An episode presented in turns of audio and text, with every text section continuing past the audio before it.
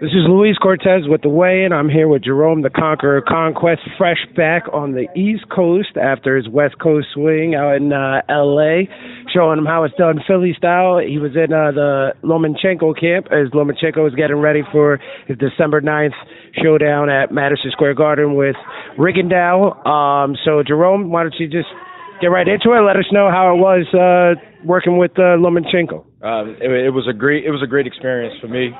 Uh, me only having uh, 16 amateur fights and Right.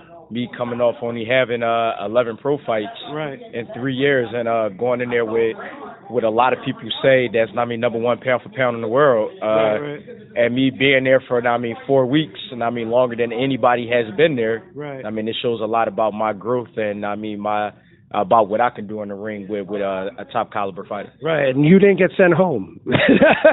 I ain't get Four weeks straight, a whole month. Four weeks straight, I was out there for. So tell us a little bit about working with him, as far as um, you know what you were able to give to him as as, as quality work because of uh, your past experiences um, mimicking uh, Rigondeaux for some uh, uh, big fights. Yeah, uh, th- this is my second time. Uh, my second time around. I mean, mimicking uh, Rigondeaux. I did it the first time for Tian Kennedy, Right. and uh, if you look at my fights, you can see that. I mean, me and my coaches, and I mean, we take little things what Rigondeaux do, and we add it to what I do. Right. And uh, Both southpaw, you move a lot, yeah, you move and you. move, and I mean, we like like I what I say is, I mean, a lot of people call me the Black Cuban. So. You know what I mean, Right. I, I I fight. I, I have a Cuban style. Okay, So, right. I mean, I have an old school mixed with a little bit Cuban Right. style, and it worked out to what they were looking for. I gave him, I gave him the look what he was looking for, and uh, for me being out there for four weeks, his team was satisfied uh, what I was giving him. Awesome, awesome. It, do you think that's a relationship that could, you know, keep moving forward as far as Oh, no uh, giving him work in the future for other other Yeah. fights? No doubt. I mean, uh, on if it be a Rigondeaux Lomo too, I, I'm expecting a phone call. All right, excellent, excellent. And so, tell us, uh, the fans, a little about what we could expect for you coming out in 2018. You, uh, in your last fight in Philly at the 2300, won the WBF uh, junior lightweight belt, 130. Um, so, what can what can uh, fans expect from you Uh, moving forward?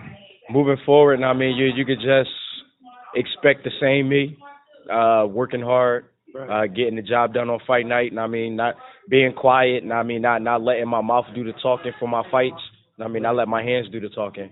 Uh, I don't go around saying I'm gonna do this to people, I'm gonna do that, I'm gonna beat this person. Right. I don't never say that I want to fight anybody. So you're gonna continue to keep getting the humble attitude that I have and the work ethic that I put in is going to show in the ring. So uh, we're expecting at least four to five fights this year, and uh, I'm expecting to go four and 0, 5 and 0, just like how this year I went three and oh. 0. Excellent, awesome.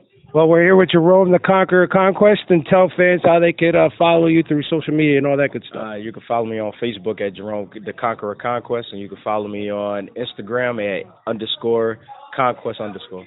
All right, this is Luis Cortes of the Weigh-In in Atlantic City with the returning Jerome the Conqueror Conquest out of the famed Joe Hand Boxing Club in Philadelphia. All right. Thanks, Jerome. Uh,